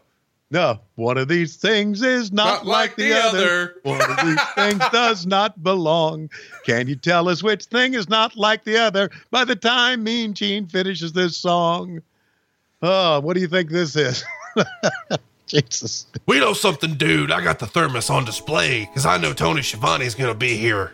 And we're talking about all the t shirts over at loisrules.com, man. I've been hanging and banging with Lolo, trying to sell these t shirts to pay for the fucking Schiavone wedding. Tony Schiavone didn't pull out of nothing in the 80s. That's right, he's got them five. Count them five. One, two, three, four, five kids, dude. This motherfucker got more carpet than anybody in the 80s, man. He was hanging and banging on Venice Beach. He was down in Chesapeake Bay. He was even in Chattanooga, because that's those little shit towns WCW ran, and he was laying the pipe, man. And now we gotta pay for all these fucking kids to get married. So pick up a shirt, dude, at loisrules.com, and Tony's gonna call you. All right, Hulk Hogan, I do understand that, but we want to talk to Sting. Sting, and my favorite shirt is Tommy Young. That's right, Tommy Young. Tommy Young's my favorite shirt. I also like NFL what is it? TG. NFL. No fucks left to give. That's right. No fucks left to give, right, Hulk? Because we have no fucks left to give. And you want, want to know what's going to happen? This match is going to be so fucking bad. We're going to take this fucking idiot to my left and get fucking rid of him before the match even gets underway. Oh, Suckers got to know that this is the fucking worst promo we've ever done.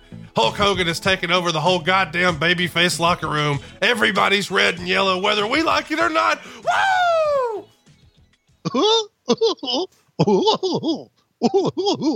All right, absolutely. Oh God. Well, you know what? This is your typical Hulk Hogan interview. What So- you gonna do, right? Suckers got to know, married for life, finger licking, cat bath, Tommy Young, low key, big hog, hard to beat. Hypothetically, pick them up right now at loisrules.com. And Tony Schiavone will call and thank you for your business, brother. Ab- absolutely. All right. So that's the main event coming up that we are certainly looking forward to it here on the Clash of the Champions. You know, I looked up uh, Conrad on uh, Wikipedia. Oh, well, that's Uh, that, that's a good authority. You know, that's I a mean, good if- authority if it's on. Wikipedia, it's legit. Uh, according to Wikipedia, there have been 35 Clash of the Champions. 35. And I can't remember that many of them. Well, t- uh, Hulk Hogan has done a promo for the entire length of one here. That's right. Four score and seven years ago, dude. Arn Anderson was a big deal in this company, but now I'm here, so fuck him. We got Dave Sullivan in the building. You know what I'm talking about, dude. Bobby Eaton, what the fuck did he ever do? Dave Sullivan's here, brother. All right, next clusterfuck match of the year coming up on Clash of the Champions. 35 Clash of the Champions, and there's only a handful of them I can remember. Well, A handful. Kids, get your parents' permission or don't. Fuck them. 1 900 909 9900. Hear all about Hulk Hogan's thermos. Who's he going to go over next week? Who's he been burying? And will Booker T drop a bad word? Probably not because we've got the, t- the sound turned down. You'll have to wait till Spring Stampede. And there's Chris Cruise. He's going to correct all your grammar on Twitter because that's all the fuck he does with his life these days. 909 9900. Get your kids' permission because your parents are fucking idiots for letting you watch this. Ask the kids and call now. Hey, you're stealing my gimmick. Do you know what Chris Cruise is doing now by any chance? Yeah, he's on Twitter. He's a good guy. He's doing all kinds of radio. Um, he interacts about wrestling stuff all the time. I'm just busting balls. Okay. Don't I I haven't talked to Chris in a long time. I can tell you that uh, when I came back WCW, he was doing worldwide with uh, Terry Funk at that time. And I came back and they moved him off worldwide and he jumped into Kevin Sullivan shit. I was in in the room that night when that happened. Process this. Two years from this match, he's going to be working Bret Hart and Bret Hart's return match in Madison Square Garden. A sold out Madison Square Garden, second from the top, one of the top four players in the company. And here, you guys have got him in front of 3,200 fans laying down for Hacksaw Jim Duggan. Yeah. Well, he didn't lay down for him here, did he? No, no, I know, but he did before, and I guess we should Right. mention that he was actually promised a return match here that he was going to win the belt back. But of course, as we know, that doesn't happen. Um, he was promised that he would win it back here at the Bash, or for after doing the job at the Bash, he would win it back at the Clash or the next pay per view. But that was overruled. Surprise, surprise, by Hulk Hogan. And so, as a consolation prize, they say, okay, we're going to make you the next Ric Flair and we're going to put Sherri with you. So you'll start copying some of Flair's mannerisms. And when he comes back next year, you guys will have a pay per view feud. And then they say, nah, brother, I think she'd be good with the Harlem Heat. So here's Steve Austin figuring out that WCW has no fucking idea what to do with it. Well, and that's all good news for Vince because, uh, again, many reasons why Vince won the war, but probably the main reason is the guy you're seeing on the floor right now. No doubt about it. This wins worst match. Um, Austin blew his knee out two days prior to this in Sarasota, and he's limping noticeably. Uh, so there are lots of uh, critics wondering, hey, is this a legit injury or is he just saying, fuck this? Which I guess I can't really blame him for. These Right. guys, once the bell actually rings, are only going to go 58 seconds. It gets a dud rating. There's a run in, which you probably know what's coming based on what we just saw. How was Duggan Uh, liked in the locker room? How what was he like in the locker room? I mean, I feel like he would have been one of the more well liked guys. I can't imagine a lot of people having a problem with Hacksaw. Yeah, everybody likes Hacksaw Jim Duggan. He's just a, a friendly, uh, you know, very uh, gregarious guy. That's the word of the Very- day. We may put that on a shirt because, you know, you're usually talking about glass bottom boat rides and you just broke out gregarious. I like it. And Austin does a bump and goes, I, I, I'm curious here. To me, Austin with Sherri, a Flair gimmick wrestling against Flair, to me sounded like money. Are you Yeah. saying that Hulk, Hulk Hogan kiboshed it? Yeah. You have that on good authority? Well, that's what the observer says. So it's got to be true, right? Oh, yeah. Well, yeah. Next to Wikipedia, the Observer is the authority. It's worth mentioning um, that WRAL in Raleigh was reporting that a lot of fans planned to boycott Starcade because Flair was forced to retire. And interest in the South is dwindling, uh, dwindling a little bit to the point that they even canceled the traditional Thanksgiving card at the Omni in Atlanta because nobody's buying tickets. Right. If they, they were, we were doing to the South what NASCAR is doing to the South now, Trying to alienating the South. right. Yeah. We should Uh, we should so- mention around this same time, Beavis and Butthead, which is a really popular TV show at the time on MTV, uh, was doing a deal on Hulk Hogan where they were watching him on TV and his theme song was playing, and they were making fun of him taking steroids, which obviously this is you know still the steroid trial is fresh on everybody's mind. Would that be something that would rub Hogan the wrong way? Would he have been sensitive to being kind of spoofed on Beavis and Butthead? Yeah, he would have been. And I don't blame him. Because he was a big star at that time, and you can't have, at least, You got to protect your shit. yeah, right. Thank you.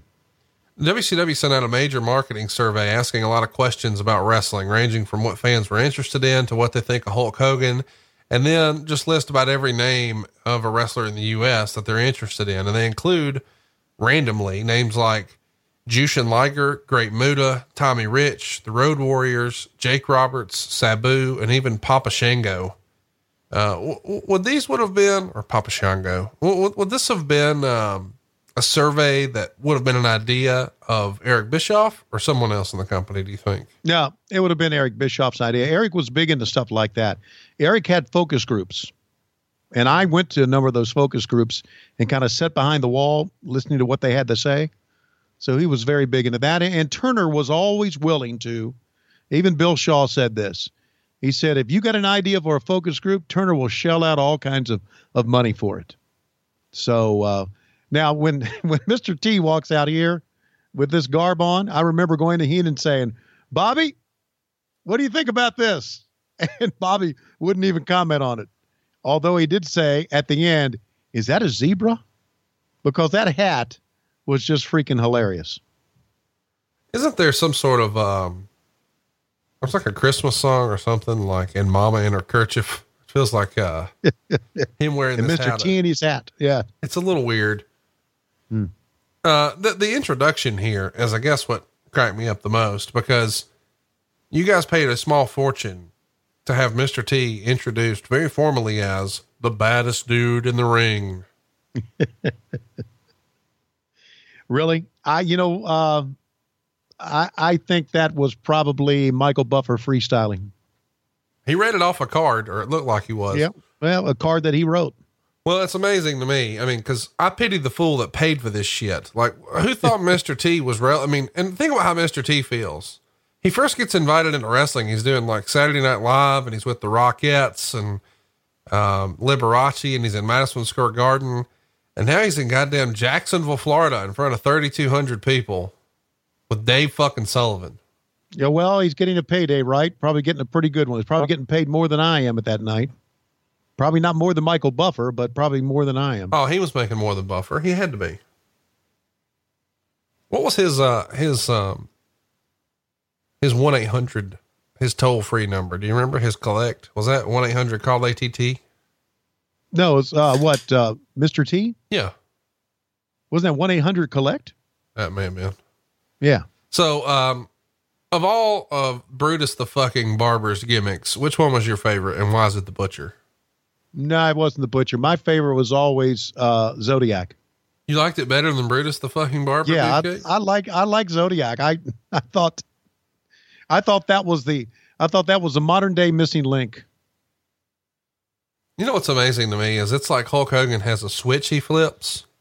Yeah. And it's like he just goes from normal to okay, let's get fired up. And you see it whenever interviews start and when he starts coming out to the to the ring. Like I've always been fascinated, like what he probably walks and talks like backstage right before he walks through the curtain. Because when he walks through the curtain, he's like turned all the way up to a ten. Yeah, I, I I remember one time. This was my WWF days, and you know we used to go out and do uh, Superstar and Challenge, and Superstar would be three weeks worth of TV that we would do, and they would go out and they would see, you know, a lot of enhancement matches, not many main events, a couple of interviews that Gene Okerlund would do, but Hulk Hogan was always promised as in the main event, and it was a long night and uh, we were at the gorilla position, and Hogan was just standing back there, and the fans had been waiting for so long, and they, we, you know, uh, gorilla said, you know, ring the bell, uh, as he would say from the gorilla position, and uh, they announced uh, Hulk Hogan, and somebody pulled back the curtain, and gorilla said, "Your Majesty, everyone awaits." And Hulk Hogan was just standing there nonchalant, and you're you're right. As soon as he walked through the curtain, he started doing that you know, flip of the hand with the ear and just absolutely turned it on. So I remember thinking and remember the moment between Hulk Hogan standing behind the curtain and Hulk Hogan stepping through the curtain, how different that was. It's amazing that he can just turn it on like that. And I mean, he is the reason I'm a wrestling fan. I know we have a lot of fun with the Hulkster on the show, but I don't know that I would have gotten into wrestling as a kid if it weren't for Hulk Hogan. I can't even put my Yeah. finger on exactly what it was, but I mean, every time he was on TV, it was appointment television in my house. And he's, of course, working here with the head booker uh, of all the phenomenal NWO Heat, Kevin Sullivan. But here, uh, we're being treated to some really not great highlight reel shit for WCW. And I want you to press play in one, two, three, now.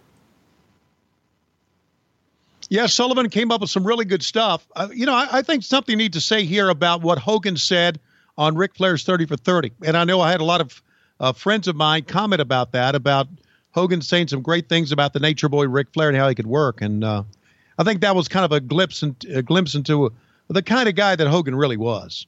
And I know he had a big ego, and I know he did a lot of things to protect himself, and why not? But uh, again, going back to what you had to say, uh, I have a lot of time for Hulk Hogan. Oh, and I have a lot of time for Brutus the Barber Beefcake, the Butcher, coming in on his friend here, Conrad. Oh my God. Oh, and Mr. T has to push him back. Life imitates art. Have you seen these guys are feuding in real life these days? Brutus the fucking Barber Beefcake and the immortal Hulk Hogan on Twitter.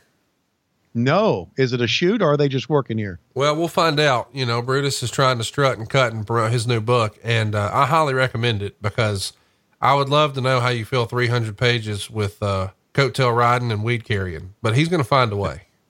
Brother. Oh, so they're just doing something for the book, is what they're doing. Well, I don't know Basic. that to be sure. I mean, Hogan doesn't really get along with anybody from the past, right? I mean, it feels like he's sort of anybody who he felt like was a hanger on or whatever, he sort of kicked to the curb, is from my understanding. Okay. I, I Well, you know more. You know more about it than I do. Here's the. It was the greatest move of the match: getting rid of getting rid of Evad here. And they finally thought, you know, uh, we need to get this guy out of here. We'll make it three on two. We don't give a shit. Go, go, go. These guys are going to go um, 11 minutes and seven seconds. The observer is going to give them uh, start in a quarter. They say it has good heat, but an incoherent, muddled up match. So the fans are into it at least for a little while here. Yeah, the fans are into it for a couple of things. Well, number one, Hogan, uh, and number two, Hogan, and, and then number three, Sting, probably, because they are big stars. But um, you know, I I often thought, and I know uh, John Tenta is no longer with us. I was often amazed about how a guy that size could work a match like this without without his heart exploding. Uh, now I, I know Vader was a big guy too, but Vader just seemed to me to be in a little bit better physical shape than John Tenta was. Uh, and it just it's amazing to me that he could just stay in the ring this this long and do some things. How would you describe John Tenta's gear here? Well, it was black and blue because that's what the Avalanche made you black and blue. Listen to you. it's worth mentioning WCW has officially fired Ricky Steamboat around this same time. His contract was supposed to expire at the end of the year, uh, but instead they just go ahead and cut ties with him sooner because he suffered an injury which is career threatening. So take you out to pasture, put one behind the ear. Thanks for playing. Hmm. So instead of him, we got Brutus the fucking Barber Beefcake in our main event, right? Instead of a guy like Ricky Steamboat. Yep. No Bobby Eaton All on this show. No, no, no Arn Anderson. Uh, Oh. Mr. T, good on that three count there, isn't he? Mr. T is a referee uh, on a scale of one to 10. 10 being Tommy, Tommy Young. Where, Okay. where, where would you rank Mr. T? Uh, he would be a minus quarter star. I love you for that. While we're, uh, suffering through this match at this time, you know, WCW of course is being sued by Charlie Norris, but they're also being sued by Ranger Ross for racial discrimination, Missy Hyatt for sexual discrimination, and of course Rick Rude for his career-ending injury that happened uh, in uh, Japan against Sting. Let's talk about Missy Hyatt's lawsuit. This happened uh, just about a month before this. It was filed. It's a 20-page lawsuit uh, filed in Atlanta where she sues WCW, TBS, Bob Dhue, and Eric Bischoff specifically. She says that she was hired in March of 89 to a two year deal for 50 grand each. The first year renewed uh, in March of 91. Uh, so from 91 and 92, she made 65,000 and then 75 grand in 93. And part of the deal is she's supposed to participate in her merchandise sales and whatever proceeds is generated from her contributions on the hotline. Anyway, her claim is that she was forced to work in a hostile work environment with sexual harassment, sexual discrimination, and retaliation. She specifically named Ric Flair, Jim Ross, Don Sandifer, Eric Bischoff, Bob Dhue, Mike Graham, Greg Gagne, Ole Anderson, Gene Okerlund, Bill Tinsley, and Craig Leathers for things ranging from grabbing her breasts to continually asking her out for dates or sexual favors to making unwanted sexual advances to threatening or intimidation and also noted a full color photo of her from Starcade 93 where her breast popped out of her dress and was displayed for the entire wrestling office to see. Uh, she's uncomfortable with all this, tells Bischoff, and she says he does nothing. So she goes over his head to Bob Dhue. Of course, when Eric finds out, he fires her. So she's suing for that, but also wage discrimination, saying that uh, she was paid substantially less than other people who did the same amount of work, and they could, they had uh, inflicted emotional distress and assault and battery, and a breach of contract because she was never paid for her merchandise or her hotlines. She says they misrepresented her earnings, and then she goes so far as to say torturous interference with property as to defendant Bischoff because apparently Bischoff said he wasn't going to pay her unless she signed off some belongings like titles to three expensive vehicles which I presume is Eric looking out for his boy Jason Hervey after a nasty breakup. So she's looking for a bunch of cash, uh, specifically ten thousand dollar per count, uh, plus a big lump sum. Does this send shockwaves through the company when you use words like sexual harassment and you name big stars like Mean Gene and Eric Bischoff and Ric Flair? Uh, for us in the office, it sends more of a shockwave through the company when they use names like uh, Neil Pruitt and Bill Tinsley, who would have. Why she named those two guys, I'll never know. Two of the uh, two of the greatest guys and hardest working guys I know. You said Neil Pruitt, you mean Craig Leathers. Sorry, Craig Leathers. Did I say Neil Pruitt? Sorry. Yeah. Uh, but Bill Tinsley, God, Bill Tinsley was just one of the nicest guys, and just a very quiet. Uh, just I don't know. Hypothetically, what, know- what, what would Mean Gene's uh, pickup line sound like? Well, I want to tell you, honey, go back to our apartment, and I'll let you dial my one 909 9900 Don't need your parents' permission because I'm going to go in head first and call. Sting is uh, getting the hot tag here and uh, Oh, putting in God. work. Oh, just so much you can do with Avalanche, you know. Well, and you know, a lot you can do with Sting because even though Kevin Sullivan's not a very tall guy, uh, that's a Right. big, thick, sti- uh, th- thick dude right here. Yeah, absolutely it is. Sullivan, one of his patented moves, jumping up and just jumping right on your midsection or your sternum. Hogan too close. Pull. I, I'm, you know, I vaguely remember the Missy Hyatt uh, lawsuit, but when you talk about Ranger Ross and you talk about Charlie Norris, talk about Missy, it, it almost seems like we were uh, litigated into Chapter 11, doesn't it? Everybody wants a piece of the pie. Including you. You got your fifteen hundred dollars, you motherfucker. Yeah, I did, but yeah, I wasn't even working with the company that time. Fifteen, fifteen hundred dollars. Come on, I was owed. Uh, I was owed that. You And know, I wasn't harassed. You can save a lot more than that over at uh, savewithbruce.com. You know, Bruce and I can help you get a great deal on a home loan, whether you're looking to buy a new home or just get a cheaper mortgage, maybe get rid of your credit card debt, skip a couple of house payments during the holidays. We can hook you up right now over at savewithbruce.com. NMLS number 65084, equal housing lender, roll tide. Wow, has this uh has this uh this episode of what happened when got that shitty where you had to break out into a commercial in the middle of it? I, I do commercials in every show, dude. What the fuck? Oh, okay. Okay. Didn't know. Hypothetically, if you had to take a leg drop from Earthquake or Yokozuna, who would you rather Oh. take a leg drop from? Uh I think earthquake. Did Klondike Bill ever ride up and down the roads with uh, John Tenta? Feels like they would have been boys. No, it feels like they're both Canadians. Uh feels like they they would have been boys at one time, absolutely. Probably had a couple of great stories about the the ladies of the of the evening in Calgary, Alberta. Canada, if I could be serious for a minute. Uh, did any of the boys, when they would get to their hotel rooms, and as Ric Flair says in uh, his 30 for 30, these little shit towns, would they just open the yellow pages to escorts? Uh oh yeah, absolutely they would. Who was the biggest escort dollar? Uh I, I don't know. Okay. Can you tell us a funny call? Because I know you guys, to entertain yourselves, would call and make ridiculous demands. That had to happen. Right. Uh, a call be made, and you know, a lot of times a call be made saying that they were the Nature Boy Ric Flair. Well, of course. Uh, yeah, of course. Even though they weren't the Nature Boy Ric Flair, and would you come to Ric Flair's room and do you know who he is? He's the world heavyweight champion, and he is. Uh, he'll meet you at the door. He will be undressed, completely undressed.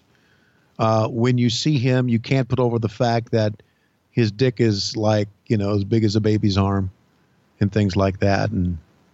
So Mr. T stops the megaphone from being used and counts the three. Hogan gets the pin over Kevin Sullivan. Kevin picks up the megaphone though and clocks Mr. T. Down he goes. Avalanche is here, getting the better of Sting. And now the butcher is going to overwhelm Hulk Hogan, brother. And the Butcher is going to put a sleeper hold on Hulk Hogan, and we earthquake jumping up and down. That's the earthquake. Right before he puts the earthquake. Ooh. The avalanche. That's the avalanche. Oh, okay, whatever. Uh, and uh, do you see where Sting's jaw was when that avalanche hit? It was in the Klondike position. Phew. Yikes. Hypothetically speaking, did you paint Hogan's face this night or who do you think did? Uh, no, I have a feeling that uh, I have a feeling Kevin Sullivan may have done that. Sullivan was really big into doing shit like that.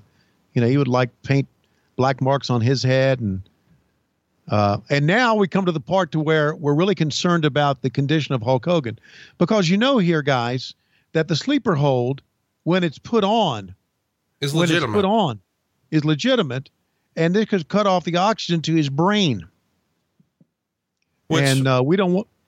So what do we do? We bring out Brad Armstrong and uh, Brian and his brother. Yeah. So that's going to help. One gets tied to the tree of woe, and Hogan's out. The sleeper's on, and now we're all concerned about it. Here's a great question. Think- What, what, where are all the other baby faces? Like, isn't Hacksaw Jim Duggan his friend? Why isn't he out here? Exactly. Where's Hacksaw? Uh, we send in what uh, Stars and Stripes. Uh, they get glommed. And I remember saying uh, in the course of this, all right, we've had enough. Where's security? well, here they come, and you can see the cops. They're, they're going to stop right there. We ain't getting nowhere near this shit, man.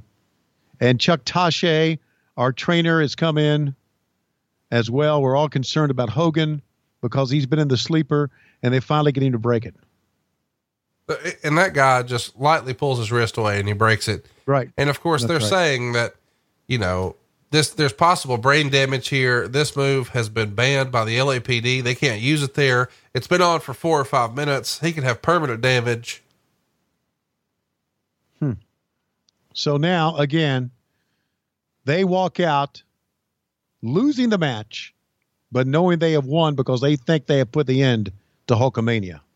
I want to remind everybody we're about five weeks prior to Starcade, which is based on what we believed the biggest show of the year for WCW. And the main event is going to be Hulk Hogan and the Butcher. And it's based on this angle where he put him in a sleeper hold. This is the big build for the biggest pay per view of the year for WCW in 1994. So, what is that telling you? It's telling you two things. Number one, Hogan was getting his way 100%. with his friends. Yep. And it was also telling you that we really didn't have anybody to feed Hulk Hogan. To feed to Hulk Hogan, did we? I mean, I, I, I'm not defending Brutus that as the show comes to an end, thank God. I'm not defending Brutus the Barber Beefcake here, but who can you put in there to go against Hogan? You gotta you gotta find somebody. You gotta come up with somebody. Flair's had a retirement match, right? Right. Well, Tony, let's go to I mean- Twitter. We we, uh, we wanted to get some fans to ask you some questions, and we're going to do this every single week. Follow us on Twitter if you haven't already. At WHW Monday is where you'll be able to find it, and don't forget those hilarious videos. One for Starcade and one for Tony's birthday. It's available for you right now over at facebook.com forward slash WHW Monday. Next week, of course, stay tuned. We've got World War III, the 20 year anniversary of the 1997 show. And then on Thanksgiving night, your new Thanksgiving tradition, it's Starcade 87. Tony, are you ready for some Clash of the Champions questions from Twitter? Absolutely. Let's do it. Uh, Adam wants to know Should WCW have developed a long term feud with Vader and Dustin Rhodes after this match? I feel like it's very underrated. Adam, it's a great point, and I do agree. Something, something could have come out of that instead of just a hot shot, one shot deal, because that was that was good. That was great. I, I, I think so. John wants to know Did Honky Tonk Man have a low key big hog? From what I understand, he did not. Um, Andy wants to know Didn't Hogan bringing in all of his buddies and Brutus the fucking barber beefcake destroy morale in the WCW dressing room? I, I don't think it destroyed morale. I, I think that's uh, that's kind of a hard word to use, but it, it didn't it didn't help things. Put it that way. Uh, did Tony produce the. Never mind. Let me skip that. Uh, Okay, shit. Skivo wants to know Does Sting know that everyone has red blood cells? Uh, he may not. what kind of fucking question is that? Well, he used it in a promo. Uh, Green Okay. Bastard wants to know why was Dave Sullivan taken out of the main event so early? To put us out of our misery, right? Exactly. We, we, we talked about that earlier. The, the best move was earthquake, avalanche, the shark, whomever, splashing on the arm to get him out of the match. In your uh, Kyle wants to know, and in your opinion, did any wrestler have all the tools yet seem to always fail to be in the main event, sort of like the Georgia Bulldogs? is this guy from Auburn? I don't know. His name's Kyle though, and it was a hell of a question, and it got read on the Okay. show. Okay, I, I don't know. I uh, Kyle also sounds like a Florida Gator, by the way, that lost to South Carolina. Dustin Rhodes could have been a main event guy. Yeah, he could have been a main event guy. Uh, we've it's well documented that Steve Austin was not should have been on top and wasn't. We've talked about it during this show, right? Uh, Giroux wants to know, can we get a Candyman impression? A Candyman impression. Are you talking about the goddamn Candyman? Came running in the ring with his brother. Gonna throw candy out to all the fans. We're gonna call him the goddamn Candyman. And not only that, we're gonna put tights on him that look like peppermint stripes. So not only is he the goddamn Candyman, but when you look at him, you'll say to your wife, "It's the goddamn Candyman." Green Bastard wants to know, did Mr. T have a deal in WCW around this time, or was it just uh, per appearance? It was per appearance. Freestyle a guess. $10,000? Oh no, he. I bet you he made twenty five thousand. Oh my God. Oh, absolutely. Jason wants to know, did Tony ever call the Hulk Hogan hotline? No, never did. My parents never let me. Um, PPP wants to know Does Evad Sullivan live in all our hearts? It doesn't live in mine. Nathaniel wants to know What is Lois wearing right now? Uh, I haven't seen Lois in like three or four days, so I don't know. Tommy wants to know If Tony was a member of the Dungeon of Doom, what would his gimmick be? Uh, my gimmick would have been uh, short round fat boy. Jeff wants to know Why the hell did they book Dave Sullivan to get anywhere near the main event with Sting and Hogan? Uh, I don't fucking know. That that's that's The a question we were committee. asking. Yeah, the book that's booking. No, that's a question we were asking each other leading all the way up to this one. Russell has a good question. Why was there no writing on Sullivan's face? No writing. You know, he used to draw like shit on his forehead. Yeah, and all I, I talked about the black stuff on. but he I- did. He didn't yeah, on here. Do you know why? No, I don't. Um, Jeff wants to know: Did Tony Schiavone get as excited for Paul Roma as he did for Tom Zenk? No, I, I Tom Zenk uh, has a special place in my heart. Although I was very excited about Roma in many ways because I thought he was, as mentioned here earlier, a very underrated worker. Uh, Noble Savage says, "I have read in the past the Nasty Boys were notorious ribbers and were always in uh, front whenever a fight broke out. Can you confirm any of these stories?" Oh yeah, they were. Uh, there, there a lot of. Uh, they were big time ribbers. Uh, they loved to uh, fuck around with you, and uh, there was a a shoot fight one time that broke out between the Nasty Boys and somebody else in the locker room. And I'm trying to put my brain around it one time, but it was it was well documented. Scott Hall he had an issue with Jerry Sags, and Scott Hall had an issue. Exactly. Yeah. Thank you. Um, what's Paul the Saints fan wants to know? What's your favorite Paul Roma match? My favorite Paul Roma match. Wow. Uh, I, I kind of liked, like we were talking about, I, there was a lot of the matches when uh, Paul Roma was back in the WWE. With uh, Um, Hercules. Yeah, with Hercules and those that, that tag team they had back then. Well, there you go. Uh, I'm pretty fired up about uh, our next week's show because I enjoyed the cluster that was World War III, especially when I imagine that we get to relive that cluster here on the show with you. 60 guys in three rings next week on the show. And then the week after that, your new Thanksgiving tradition, you're going to watch Starcade 87 with us. So if you wanted some Crockett, you wanted some old school Starcade, it doesn't get any better than that. Uh, so stay tuned. Follow us on Twitter. He is at Tony Schiavone 24. I am at Hey Hey It's Conrad. We are at WHW Monday. And of course, you've got to see this birthday video. I'm not overhyping it. Whenever I tell you you got to go watch this, I'm usually right. Trust me on this. Go to facebook.com forward slash WHW Monday. Find the Tony birthday video. If you like it, throw us a like. If you don't like it, take a poop with your pants on. Tony, we're out of time. Uh, go ahead and uh, do what everybody's really here to see. Thank you very much, Conrad Thompson. Hi, everybody. Tony Schiavone. We're ready for the main event of the Clash of the Champions, and this is going to be, without a doubt, one of the biggest clusterfucks we've ever had in Jacksonville. In the ring right now is Colonel Robert Parker, along with Ming. Also heading to the ring is ravishing Rick Rude. Also behind him is stunning Steve Austin. Coming to the ring, the Nature Boy Ric Flair. Also behind him is Dave Silva. And if you'll look, Dave Silva is wearing brown trunks. There's a reason behind that, fans, so he doesn't shit himself when he gets body slammed by the Nature Boy Ric Flair. And also behind him, here comes Dave Sullivan. It's Evan coming to the ring. He jumps on the back of Dave Silva, who jumps on the back of Ric Flair, who jumps on the back of Ravishing Rick Rude. Stunning Steve Austin with a bad knee, lips around, and here comes Vader all the way down, bad back at all, from the top rope, getting ready to execute the Vader bomb on 10 men in a stack, and we're out of time. This clusterfuck is over on WCW. What happened when? Monday on the MLW Radio Network. Hear more of Tony and that horse shit at MLW. One shot don't, oh, fucking never say never. It's one of those. I botched this, but go to MLW.tv, slapdick. Schiavone thinks you're a good looking man? Well, he's nothing but a fat piece of shit. Because I know that we have hot tagged many, many girls. Yeah, let me tell you something.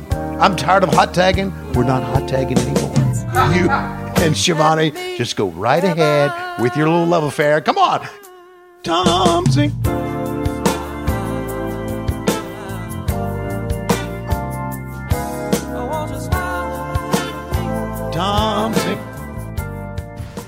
WrestleMania weekend's biggest party is coming to Bourbon Street. Don't miss an all inclusive, all night party Friday, April 6th. Hosted by Kevin Nash and over 20 other wrestling stars. Enjoy unlimited drinks all night long at the Bourbon Cowboy on Bourbon Street. Throw beads from the balcony. Drink and party with your favorite wrestling stars. Hurry, limited quantities available. Purchase tickets now at PWRshow.com. That's PWRshow.com. Hey, everybody, I'm Sean Mooney, the MLW Event Center, and the world of MLW never stops. It's official. Wall of Mania tickets are on sale now at Ticketfly and MLWtickets.com. Experience the wildest night of the year in New Orleans live as Wall of Mania kicks off WrestleMania weekend on Thursday night, April 5th. Tickets start at $15.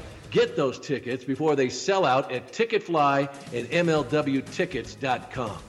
In our MLW Never Say Never update for the week, Sports Illustrated revealed that John Hennigan, the man formerly known as John Morrison, will team up with Shane Strickland in a no DQ match on December 7th in Orlando. Their opponents, the king of the death match, Jimmy Havoc, and the enigmatic Darby Allin. Get your tickets now at MLWtickets.com.